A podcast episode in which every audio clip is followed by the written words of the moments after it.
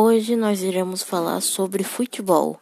Na verdade, não sobre futebol, e sim a Copa de 2020, 2018. Tinha tudo para ser a melhor Copa do Brasil depois daquele vexame do 7 a 1. Mas continua aí no episódio que a gente vai chegar lá.